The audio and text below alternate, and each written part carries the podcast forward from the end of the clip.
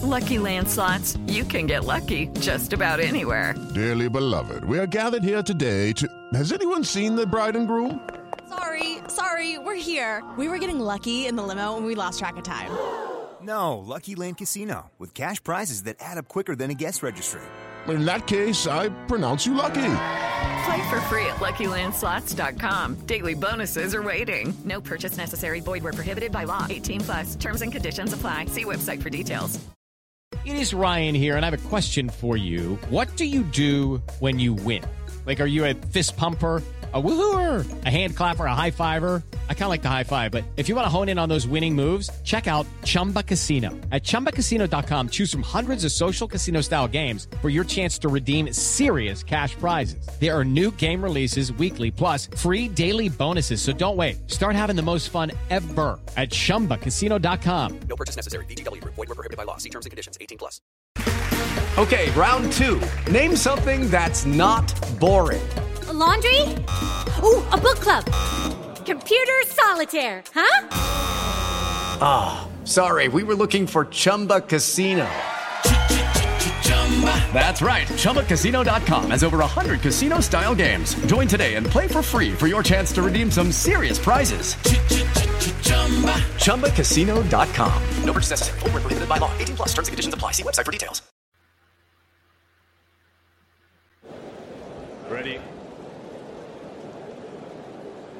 Play.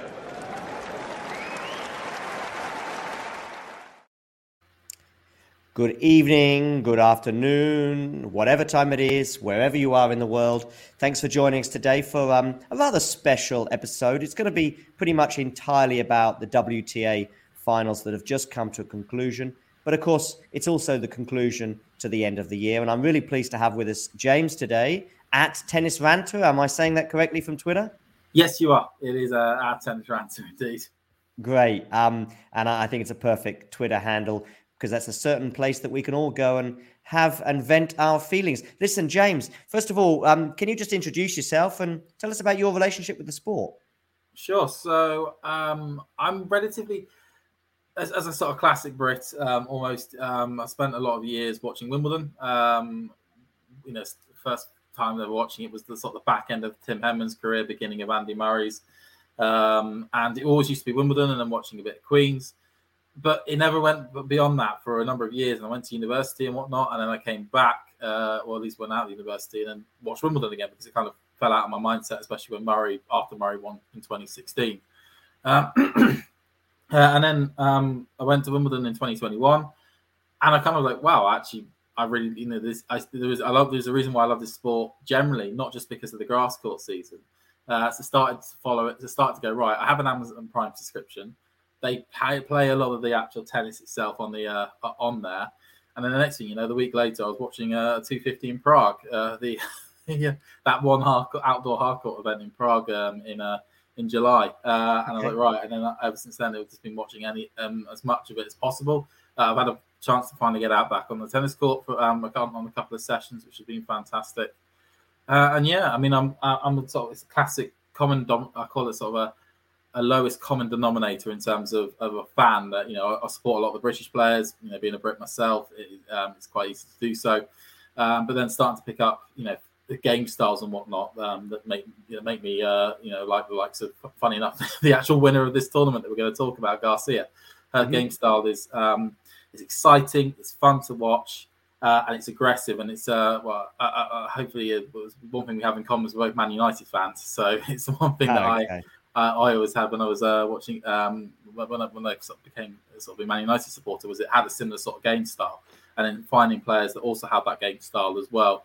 Hey, that's a good book. that's a very good book you're there. Um, I, very well written. Very well written. The best I can show you is my um, old shirt, uh, my, my, last year's shirt with Varane on the back. Um, but yeah, it's um, uh, and ever since then, and I was like, I wanted an outlet to be able to talk about it because I followed because I had I had my normal Twitter account, but I didn't because of other bits. I can't necessarily start tweeting a lot about tennis on there. But um, I was like, okay, so I'll create an actual pseudonym, Tennis Tranter, uh, and be able to sort of like communicate and have a chat with people online, uh, especially to do with the uh, Twitter sphere, and then ever since then, um, I was invited to write some articles on popcorn tennis, and I've stayed around there since. And I do a bit of um, commentary as well for um, Game to Love. So to Love, yeah. it's kind of snowballed since then, effectively. And I've um, uh, and I've had the chance to be able to go. Uh, I like traveling, and also my my background's tourism. Uh, I'm, Okay. a te- I'm generally I'm a teacher of tourism at the moment, um, Okay. so I've had the chance. So I've kind of coupled that with actually going to a lot of events in Europe um, um, quite recently. I went to Paris last week. Um, so it's, uh, it's it's it's been great to be able to do that as well and go to these great stadiums and, uh, and watch some great players play. Which day were you in Paris last week? Uh, the quarterfinal day on the Friday, um, I got the chance to watch well watch Alcaraz get defeated. Funny enough, I found it weird because I finally got a chance to watch Alcaraz play, uh, and I thought brilliant, Rune would be a brilliant match, and then the fact that it's the Mhm. way in which Alcaraz was the problems persisted, and Rune really uh, stepped that level up during that match, especially um, you know, beforehand the aggression. Alcaraz couldn't match it, and it was it was jarring. Uh, it was jarring to watch. What was also kind of quite bizarrely jarring was um, the- way in which the actual venue set out. I believe you went, didn't you? The um, yeah, I, yeah, I agree. I had issues on the Wednesday in terms of getting in between the evening or the afternoon and, and night session because it's just kind of crammed because there's only one entrance. Hmm. And it's just a bizarre thing where people are queued up outside in fairly chilly November, although it could be worse um, in terms of the time of year. And um, there was a little bit of a crush at times as the evening people wanted to get in and the, the daytime people were still watching a match that was going on.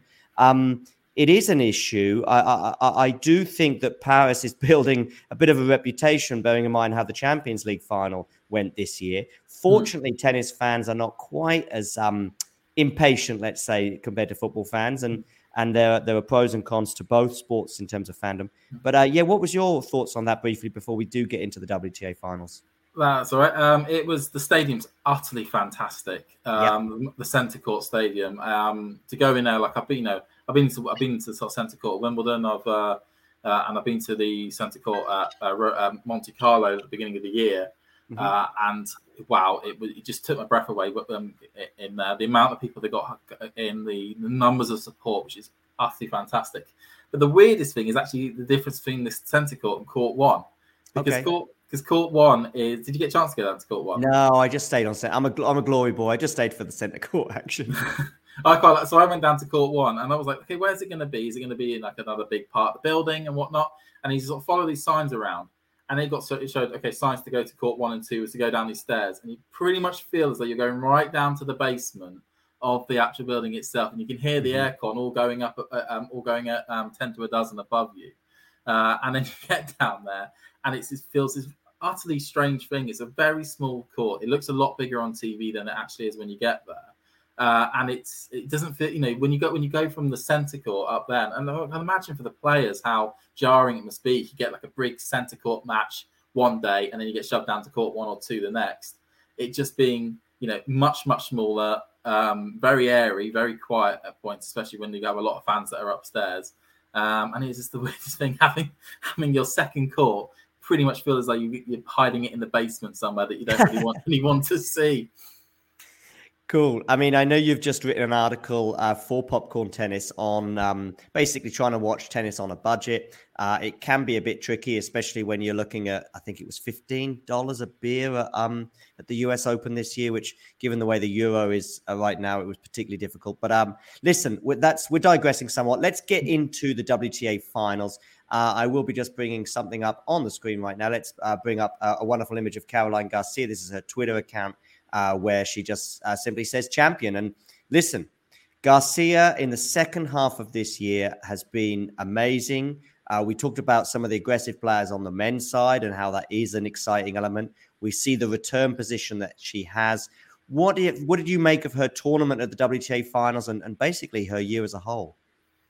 Oh, that's a very good question. Um, her finals, she played it relatively relatively straightforwardly. Um, I mean, barring her loss to, I mean, relatively straightforwardly, the the loss to Iga was a bit of a surprise to me, given that I felt she was going to win that match, just because she got she's won the match previously, um, and indoor hard tends to be quite a good surface for her. I know that um, a few years ago when she made the finals, I think it was in 2018, she had a mass, she had like an Yvette Conte style uh, and um, in, indoor hard court run to the uh, um, to, to pick up enough points to be able to get in there.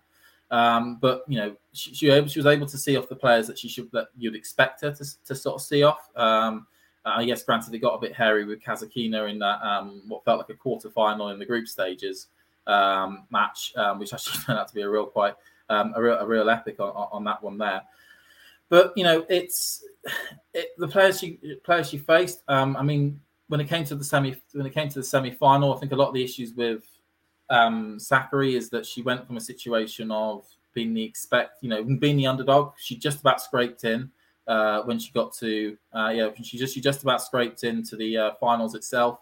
Uh, that final in uh, Guadalajara uh, just a week prior helped helped get her into the actual um, helped her get her into the actual venue, the event itself, and then was the underdog during all the un- during all the uh, during all the group stage matches. Um, and then what happened, you know, and, and, when you have that, she was swinging really freely. It was, you know, I was really surprised when she beat Pegula in the first in the first match. I felt it was going to be a mm-hmm. repeat of Guadalajara with uh, Pegula getting the victory.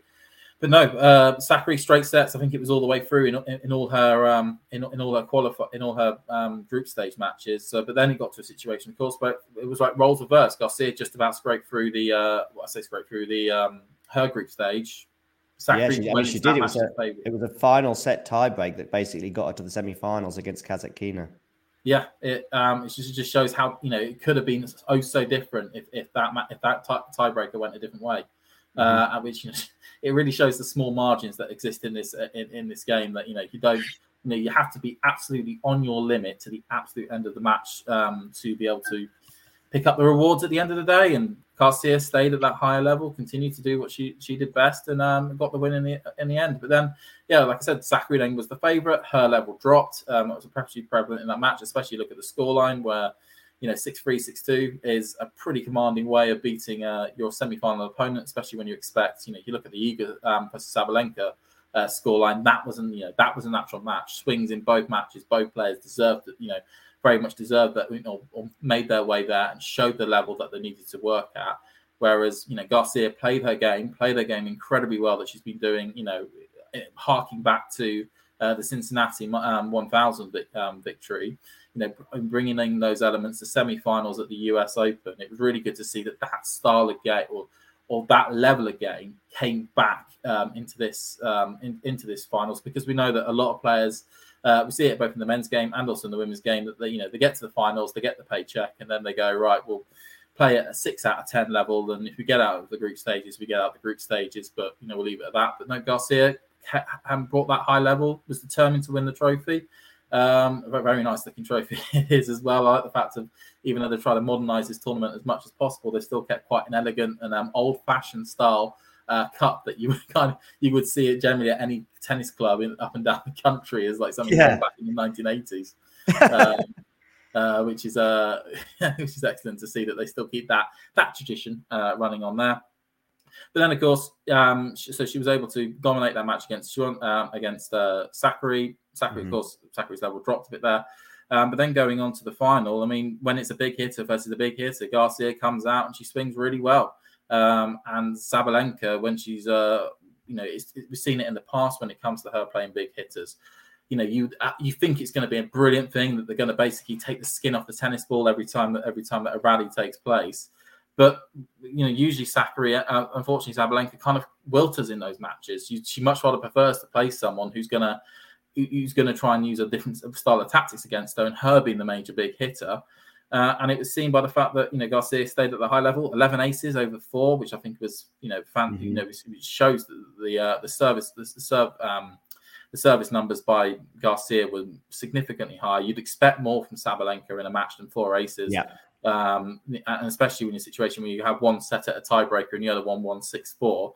I mean, yeah. you know, Sabalenka still came out and played incredibly well, much higher than she usually does in these types mm-hmm. of matches. Um, but you know, Garcia you know the Andy Murray tweet, tweet that keeps on get keeps on being brought up about this girl will be uh, number one one day. Uh, I mean, if that ever happens, we still will wait to see. But she has that. She, has, you know, we know that she has this talent, and when she plays that talent incredibly, um, you know, when she plays that, you know, shows that talent on a regular basis, like we saw in Cincinnati, like we saw at the U.S. Open, to a degree, what we saw um, in that sort of grass and um, slash mini European in Central European clay court swing, you know, she can she's unbeatable uh, at, at, points. And but we know that consistency is key. And you know, there are points where she can swing at it, and it can end up hitting the backboard more than it's going to hit the actual island. And that's that's the thing. And you're bringing up the uh, they're bringing up the tweet itself. Yeah, listen, just just quickly, I I want to say I just put into Google Andy Murray tweet. Okay, and mm. the Google suggestion afterwards was Caroline Garcia, okay? Which uh, I know Scott Barkley was on Twitter today joking about that, how he loves that every time Garcia does well, somebody mentions this tweet. And this is basically uh, him uh, referring to Garcia about, I think you can see May 2011. The girl Sharapova is playing is going to be number one in the world one day. Caroline Garcia, what a player. You heard it here first. Well, she's now up to number four in the world. Um, and and to be honest with you, I, I, I don't know. I, I maybe I'm being a bit mean, but I do think this is the the limit. I've just got a tweet here from Jose Morgado as well. 29 year old Garcia wins the WTA finals in straight sets over Sabalenka. Uh, she didn't face a break point, very important point that is as, as well. Sabalenka mm. will be a bit disappointed that she couldn't be a bit more threatening. I think there was barely any juices. There might have been one or two towards the end of the match. I think the last game of the match she did go to juice. Um, biggest title of her life, and now she's up to her career high. She's equaled it of number four as of today. Uh, and also, she was outside the top 70 a year ago. I think even earlier this year. She beat obviously, uh, I think she beat Raducanu at Wimbledon this year. It's obviously a nice feather in her cap. She also mm. beat Swiatek on clay in Poland as well. So the year started to really gather pace from the summer onwards. And on the final yesterday itself, um, I think the level was extremely high from both players. Uh, I think it was all about a five or 10 minute period in the match. We see this so often, particularly with some of the best players in the world, where they go on a spurt, they win the tie break, for example, and then they get an early break in the second set, in the second set. And that's exactly what Garcia did. I, I think Sabalenka did turn up. Sometimes she doesn't turn up. Sometimes she makes mistakes. She gets advantages like she had against Swiatek in New York and then kind of blew it. But I don't think that was the case for Sabalenka yesterday. I think Garcia's level was just super high. She was so consistent on the serve, as you as you highlighted as well. And yeah, I think Garcia's really impressed me. And, and I remember seeing her at the French Open in 2020. I think she went through the first two or three rounds there and she was looking good. But then I started seeing some characteristics in her game that I wasn't too happy with. I think there were some superstitious moments with a tennis ball uh, that she wanted to get back. Mm. Now, I know we talk about other players such as Rafa in particular with their superstitions, but Rafa talks about his superstitions as being a way of just keeping him focused. When mm. you're starting to ask for that tennis ball back because you've got a superstition, because Rafa says it's not about superstition, it's about him. When you're starting to say, Can I have that ball? You're losing focus. You're losing the momentum that you've just mm. built up. And then you put pressure on yourself to win the next point because it's all about the ball, right? So I mean, I think I, think I saw a stat somewhere that was to do with um, uh, Gasquet. Um, this, this exact thing where every, if he hits an ace or he hits something which is unreturned, he, he does the same thing: get the give me the ball back, get the ball back. And then I think somebody that clocked, um, or at least followed him in a tournament or whatever, uh, and found that the next point, I think it was like 13 out of 16 times, he'd end up losing it uh, yeah. instead of actually um, instead of actually winning it. So yeah, superstitions are there, but they don't necessarily always work. Yeah, exactly. I mean, the, the, thing is, I always think that in sport and, and especially tennis, I think if you've got a purpose and you can hold on to that purpose, if you like, whether your motivation is is coming from anywhere, but I, I, I do like a purpose to to going for things. You know, we sometimes see it in in other sports where there's anniversaries and you feel like there's a momentum with you, or there's something else going on in the world, and you can use that to your your advantage. I really think that's that's very useful. But that is about channeling the mind and channeling your focus, if you like. I just found that with Garcia in this particular French Open in 2020, uh, and then I didn't really see much of her for a year or two. And then really from this summer onwards. And by the way, there was a Daily Mail article, and I want this to be mentioned again, that said Raducanu lost to a nobody this year at Wimbledon. Well, that nobody has just won a Masters 1000 event. She's now the world number four, and she's just won the biggest title of her career. So maybe uh, those words have been shoved down the journalist's throat. But well, as, as, we know, as we know, the, the majority of sports journalists that watch Wimbledon don't. Have, that's the first time and the only time they'll probably ever watch tennis. Exactly. So unless it's Serena Williams, they're not necessarily going to know who the who who Raducanu's opponents are going to be. Well, Garcia's opponent yesterday was Sabalenka. Uh, I've touched on her, and I think it was a generally a positive tournament. And in fact, at least there was a, a, a nicer end to her year. She qualifies for the WTA finals.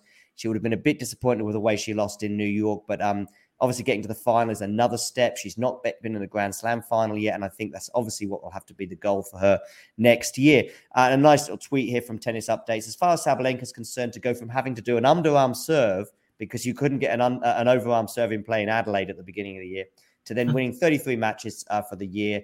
It's a great turnaround for her. She did do a few double faults yesterday, but not necessarily more than you would expect. Somebody who has such a big serve like Sabalenka. I think you're right. The ace count will be disappointing, especially as her opponent, of course, goes aggressive on that service return. Mm. So maybe you'd think that she might be able to get a few more unreturnables in, but.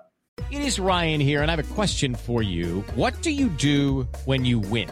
Like, are you a fist pumper? A woohooer, a hand clapper, a high fiver. I kind of like the high five, but if you want to hone in on those winning moves, check out Chumba Casino. At ChumbaCasino.com, choose from hundreds of social casino style games for your chance to redeem serious cash prizes. There are new game releases weekly, plus free daily bonuses. So don't wait. Start having the most fun ever at ChumbaCasino.com. No purchase necessary. VGW. Void were prohibited by law. See terms and conditions. 18 plus. Listen, Sabalenka, I do hope her time will come. I can see Gary in the live chat saying something similar.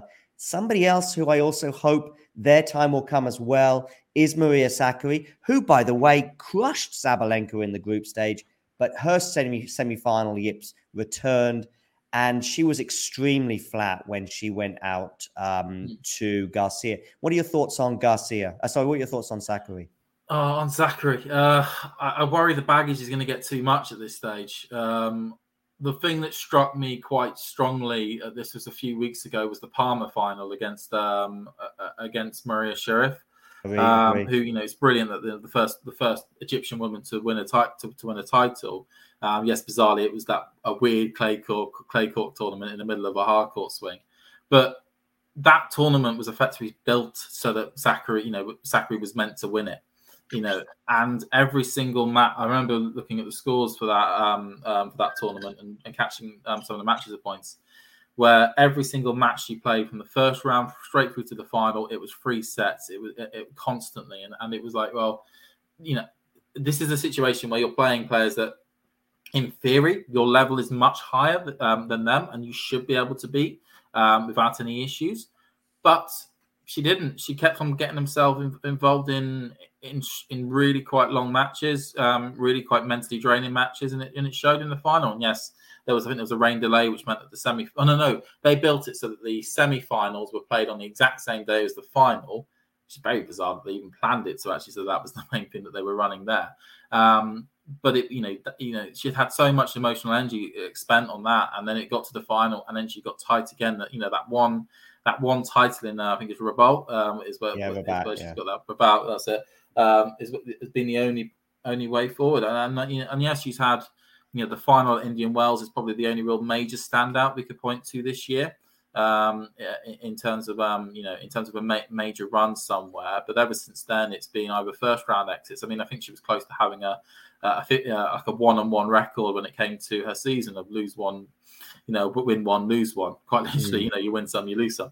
Uh, that would have been the case in uh, in in, in, in um, Sakkari's books. You know, it's just you know it's a shame really because I remember you know my first in, my first watching of Sakkari was that Raducanu semi final at the U.S. Open last year, and she you know she, even though she lost that match, she still seemed very immense, and it seemed as though you know this Sakkari you know Sakkari was going to go on and at least win a, at least a, a W1000 um, event this year, and and for her to have you know for her to be able to at least pick up get to the final of Guadalajara again this year, um, a couple with the final in Indian Wells and to have enough points to get into the tournament was, was a really good achievement. Similar for Sabalenka in terms of, you know, I, again, I remember watching those Adelaide matches early early in the morning our, our time, um, and it just been aghast by the fact that you know the woman that I saw tearing it up at Wimbledon not six months prior um, was struggling to get the ball in, and players were just having to stick with her. And then you know I was really impressed with her US Open run. I felt that was um, that helped at least give her a little bit of confidence, but you know, kind of fell under, under the radar since then. But you know,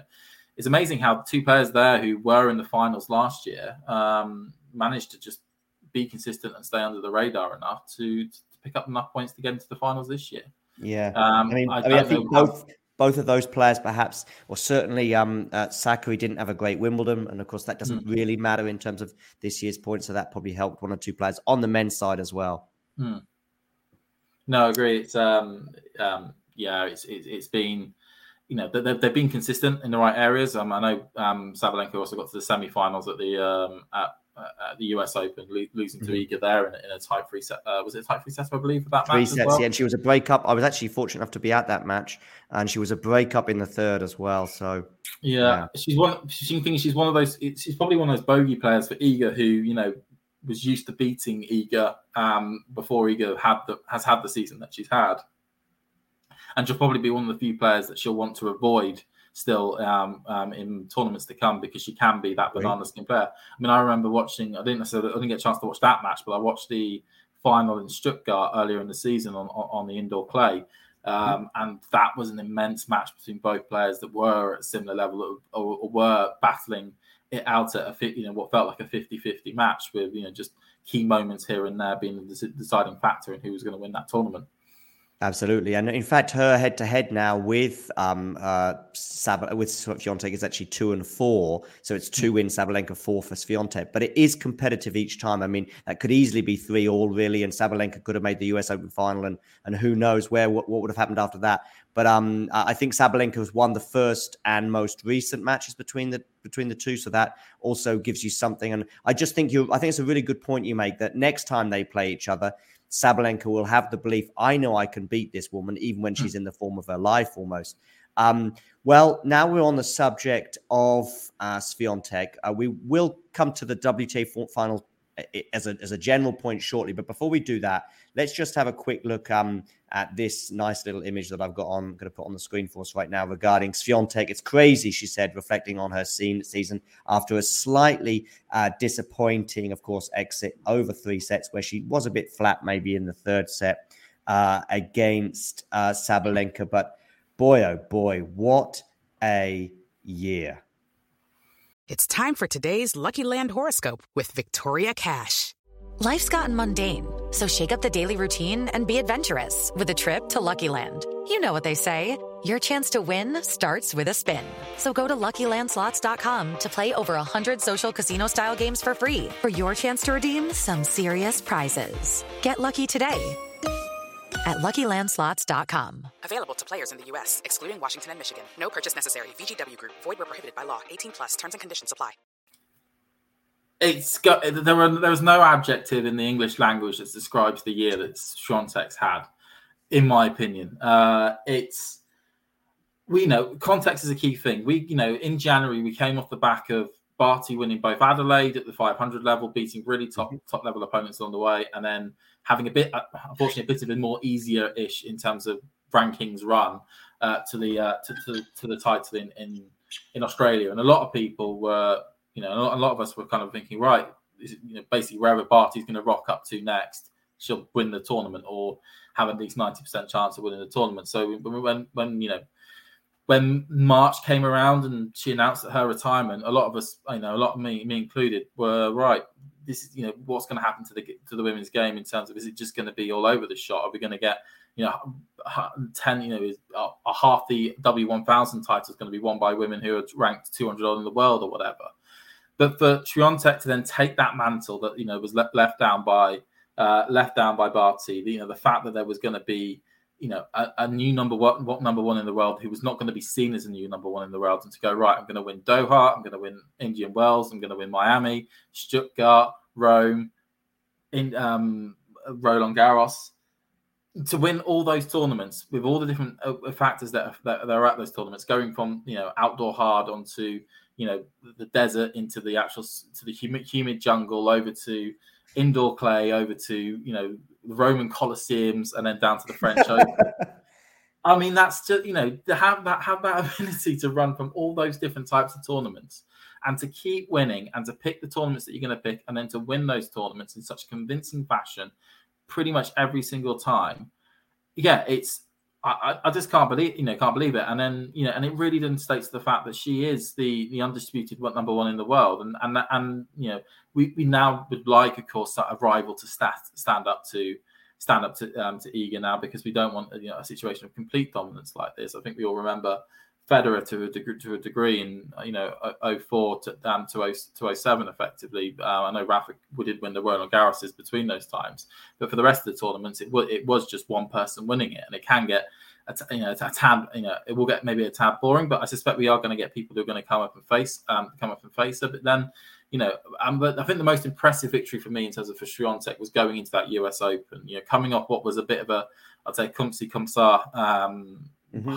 American hardcourt se- season. Yeah. You know, not necessarily winning the matches we would expecting, not getting far enough and whatnot, and then complaining about the balls and whatnot. Which you know is a fair point given the fact that why should they be playing with two different sets of balls in ter- um, and their weightings and the way that way they're designed. But then just go right, I'm going to step, you know, I've, you know, and play the blinder. We usually play the blinder with the media on that one. Nobody was really looking at her in terms of um, to win the title, and then just went about winning her matches, winning her matches, winning her matches, and then all of a sudden in the final, and then putting away um, ons in such a convincing fashion. And then, and this is probably part of the reason why I don't think she would have she actually got the win against Sabalenka was she probably played a little bit too much after the US Open going into this um, final. She didn't realistically need to play a huge number of tournaments, but still ended up uh, in a situation where she was where she played um, Ostrava uh, and then also um, San Diego, and especially that's um, possibly the San Diego tournament just because of the um, just just uh, just just because of where it was in the season and and and, and the uh, and effectively what San Diego was going to be in terms of an outdoor hard tournament. She was not going to play that at the um, at the finals she could, probably couldn't could, could have just rested at that point and would have had a little bit more energy to go into uh, into these finals. But you know, we can't discredit for the fact that she at least was at least was a world number one that we had the ability to watch. She wasn't one that just played, you know, that only played nine tournaments a year. She was prepared to play 15, 16 tournaments so that people around the world, uh, you know, and, and, us watching at home are able to actually um, enjoy watching Swiatek play on a regular basis. Yeah, uh, just regarding her, um, you know, her, uh, her defeat, if you like, uh, against um, Aryna Sabalenka. On that defeat, and uh, she obviously said it's been a crazy year. Um, she said actually her, her season came to an end, obviously in defeat, a slightly disappointing end to what's been an otherwise marvelous year for the the Polish uh, world number one. Uh, the top seed at the WTA finals, she bowed out to Sabalenka 6 2 2 6. And by the way, that second set was super, was very, very close to being a bagel. I think she had mm. great points or, or to go five love up, uh, or she was very close to doing so. But it was just her ninth loss in a year that spanned over 11 months. Uh, in a quote afterwards, she said, I'm not going to lie to you. I've been waiting for that moment, Swiatek said, reflecting on her season. Because last week, basically, it was pretty hard to see the finish line. I think perhaps her tank was getting close to empty, and that would indicate why she was so flat in that third set. But still be fully motivated and ready for every match. On one hand, I'm sad that I lost, but on the other hand, I have a day off uh, and a little bit more time off to enjoy. Uh, so the rest of the sort of off season. So that's something on the bright side. She said, on the dark side, this tournament wasn't an overwhelming success. She also, Swiatek did touch on the fact that she would love for the WTA to kind of settle for next year's finals. I think it was just like six weeks before the tournament, they announced the location. Despite last year's success in Guadalajara, Guadalajara obviously had a, a Masters 1000 tournament uh, during the autumn period. Um, but she would like them to just settle on one place and maybe make it as big an event as the ATP has with the ATP success in both London and now Turin. What are hmm. your thoughts on the fan turnout and the organization as a whole? It's just not good enough by the um, the women's uh, by, by the by the WTA. It's you are a multi-billion, close to pound organization that straddles tennis across the world in major sporting events, the fact that you announce six, as you say, six to eight weeks before the actual tournament is to take place, that you know the location, and for that location to be one that has had its that that, ha, that has its faults in terms of to kind of re- retract back, you when it comes to choosing an event like this, you would you need to apply, in my opinion, two major principles, which is for that for there to be um, for there to be at least some sort of proven track record of an area, uh, you know, the area that you're going into, buying up tennis tickets and actually going and filling out events, and then also to have some sort of um, tennis culture for that to really really be ingrained in in a uh, in in a, in a destination, in the people in that destination, because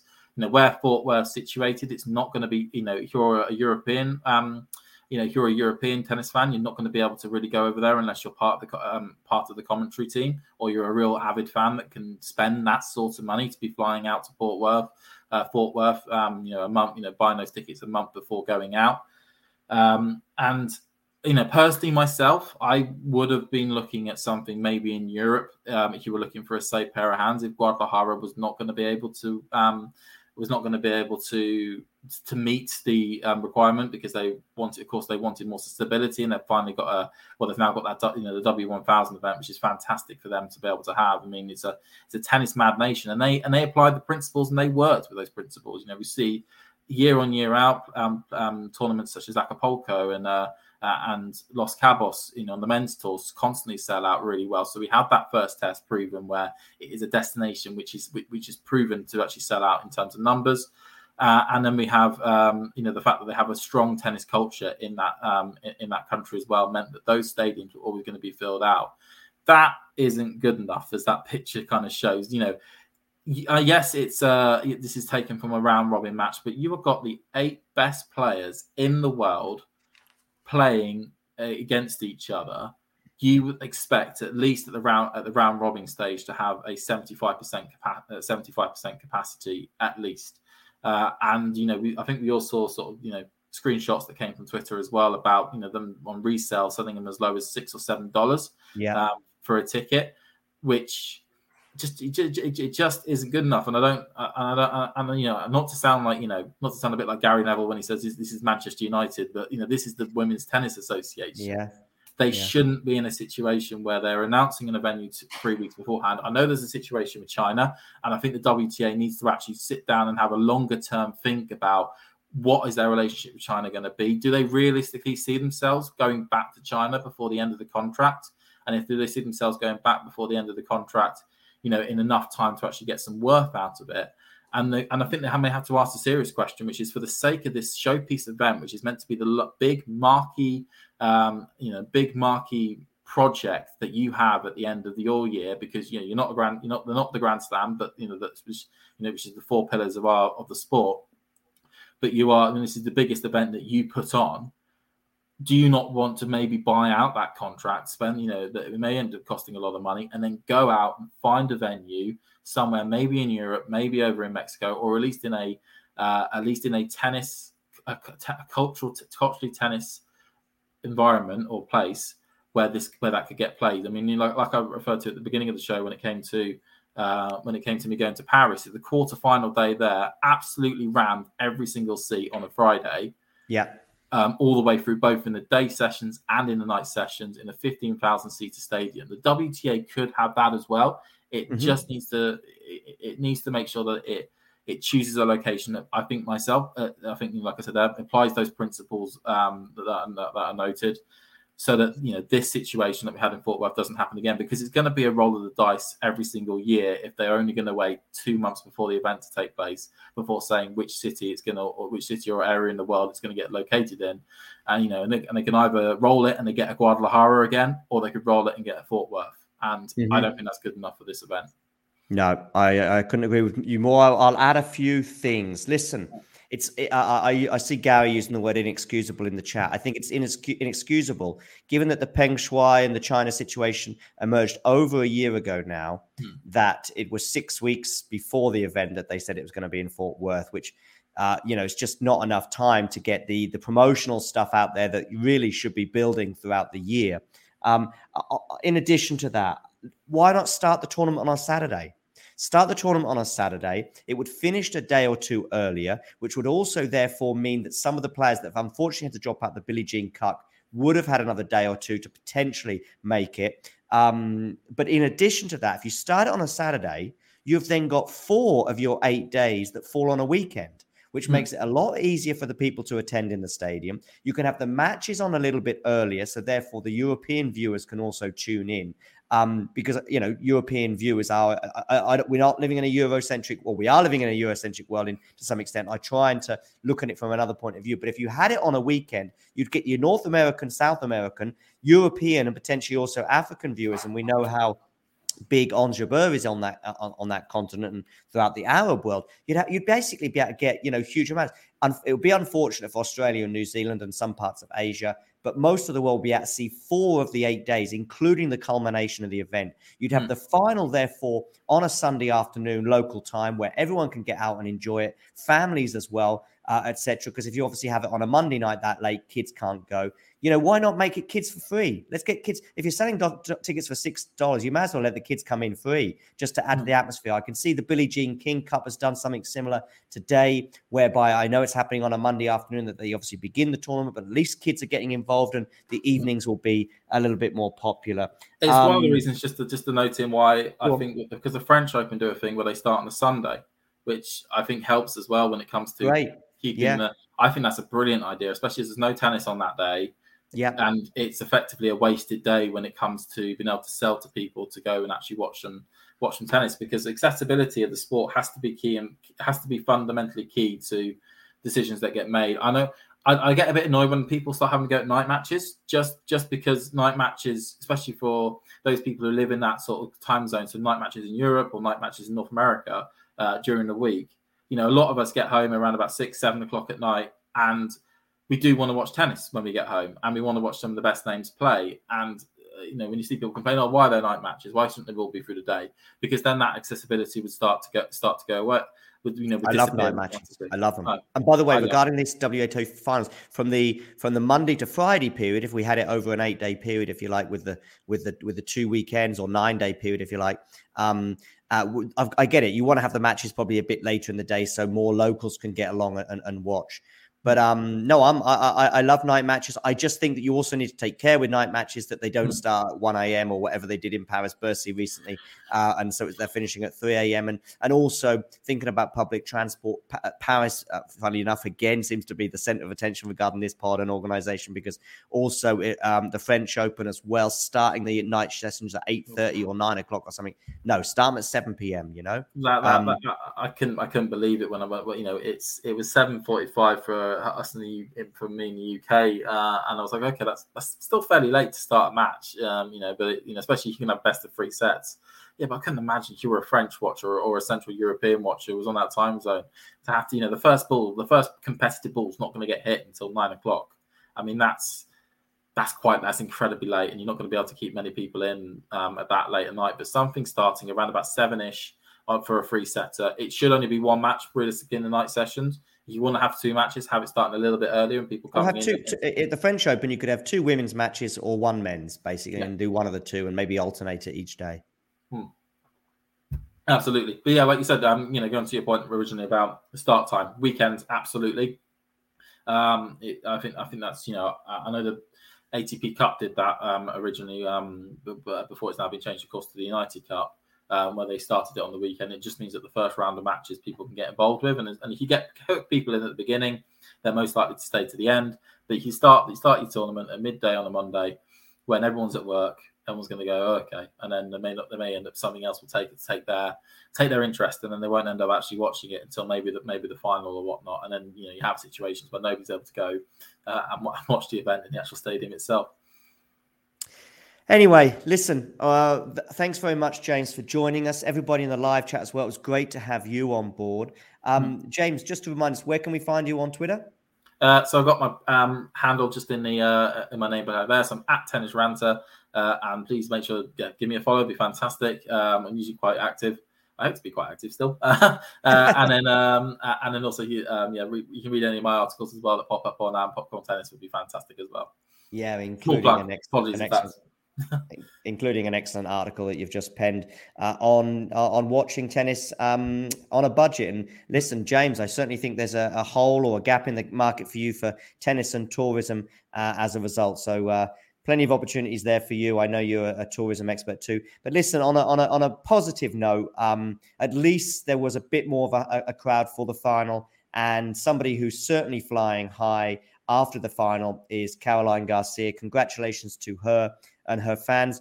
And it's been an amazing year. She's taken me by surprise. I'm now putting a limit on this by saying that I don't think she can quite go up to the next level, i.e., win a Grand Slam or get to world number one. So Caroline Garcia, maybe we can clip this in a year from now when you've won a couple of slams and you're on top of the on top of the world. Uh, so I, listen, I'd love to see that happen. Sakkari and Sabalenka, I keep my fingers crossed. I know that Gary feels similarly that hopefully they can have big 2023s as well. But one more time, I just want to say a big thank you to you, James, um, aka at Tennis Ranter on Twitter. Um, thanks for joining us today, by the way. And thank you for thank you for inviting me on. Brilliant, brilliant, James. And to the rest of the tennis world, thank you for stopping by. Sports Social Podcast Network.